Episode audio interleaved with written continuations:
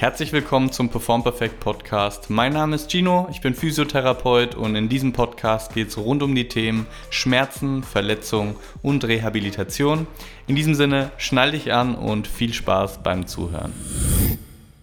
So, also in der heutigen Podcast-Episode wollte ich 4 ganz interessante Punkte ansprechen, die aus gegebenem Anlass passiert sind. Viele von euch wissen es schon, aber Leon war jetzt 2 Tage bei uns hier in Aschaffenburg zu Besuch und selbstverständlich waren wir in diesem Rahmen auch zusammen trainieren. Wie gesagt, da sind 4 interessante Dinge aufgefallen, die ich jetzt einfach mal mit dir hier teilen wollte. Ich hoffe, da ist Mehrwert für dich dabei.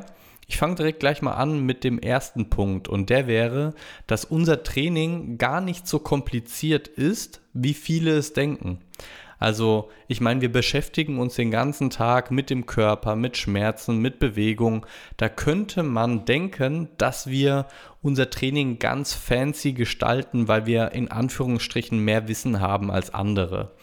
Und ich kann zumindest ganz klar für mich sprechen, dass das überhaupt nicht der Fall ist. Ganz im Gegenteil. Im Laufe der Jahre bin ich in diese verschiedenen Bereiche eingetaucht, sei das jetzt Functional Training in Anführungsstrichen oder Calisthenics oder Weightlifting.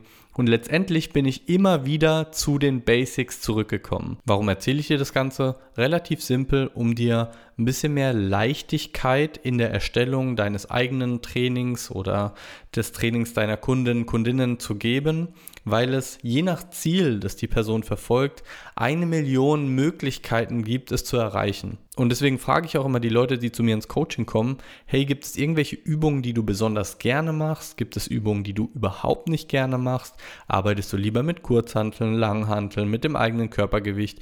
Weil letztendlich gibt es unzählige Varianten, wie wir dein Ziel erreichen können. Lass uns weitermachen mit dem zweiten Punkt und der wäre, dass insbesondere auf Social Media ganz viele Übungen der Content Creator, jetzt zum Beispiel von mir, gar nicht so kompliziert gedacht waren, wie du sie als Beobachter interpretieren könntest. Lass mich dir ein konkretes Beispiel geben. Wir haben in unserem Training den Staggered Stance Landmine Row gemacht. Denkt man sich so, ach du Scheiße, was ist denn das für eine Übung? Falls du dir nichts unter dieser Übung vorstellen kannst, gar kein Problem, kann ich verstehen.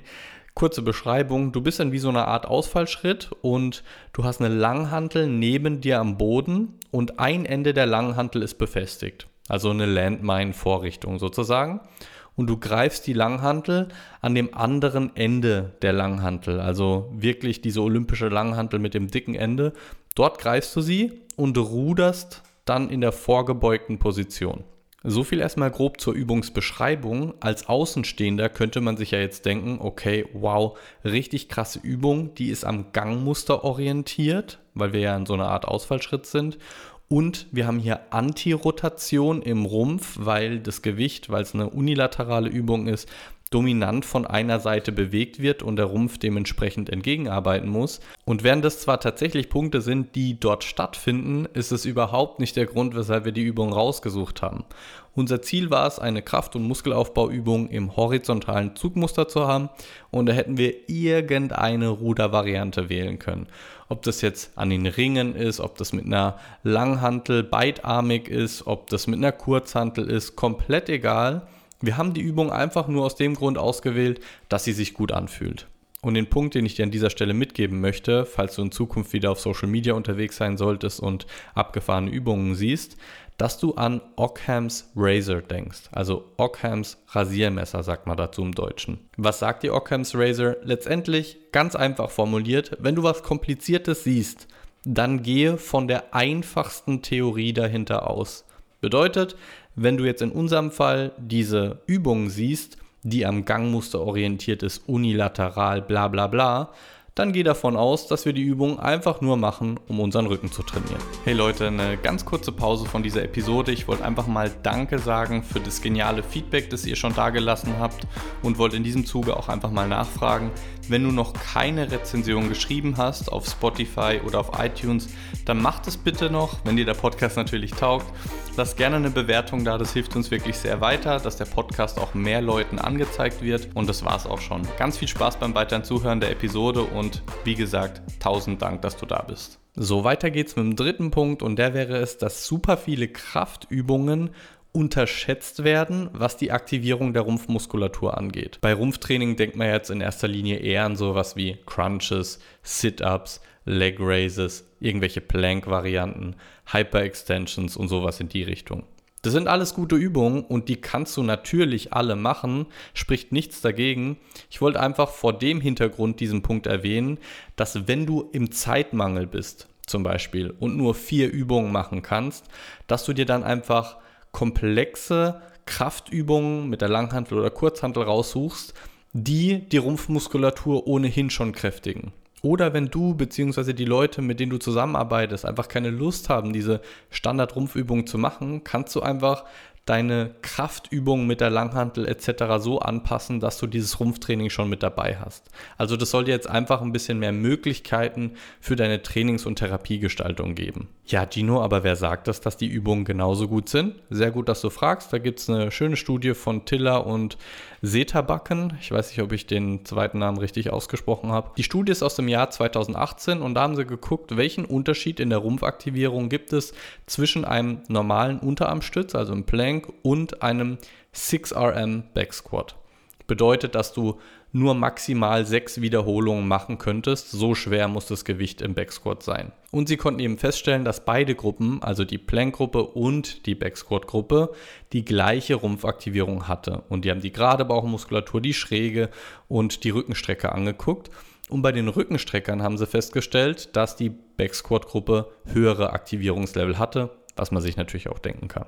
Die Schlussfolgerung der Studie ist also, wenn du keinen Bock hast auf Planks, kannst du auch einfach schwere Kniebeugen machen. Und dann wären wir jetzt auch schon beim 4. und letzten Punkt angekommen und der wäre es, dass es ganz viele Übungen gibt, die von außen betrachtet komplett falsch aussehen, aber mit dem richtigen Ziel sehr, sehr gut sind. Ich gebe dir mal ein ganz konkretes Beispiel. Also der Leon wollte gestern so eine T-Bar-Row-Variante machen, also ein hohes Rudern sozusagen und zwar an der Maschine. Und bei dieser Übung geht man in eine maximale Protraktion vom Schultergürtel. Also du machst dich richtig rund in der Brustwirbelsäule. Und von außen betrachtet, ich packe das auch mal in meine Story rein, da denkst du dir so, ach du Scheiße, was macht der da? Aber der Hintergrund der Übung war, dass wir uns einfach mehr auf den Latissimus konzentrieren wollten und deswegen schön in eine Vordehnung vom Latissimus reingegangen sind, die du in dem Maße bei einer aufrechten, nennen wir es jetzt einfach mal so, Brustwirbelsäulenposition nicht hinbekommen würdest. Warum erzähle ich dir das? 2 Gründe. Grund Nummer 1 wäre, es gibt keine schlechten Bewegungen.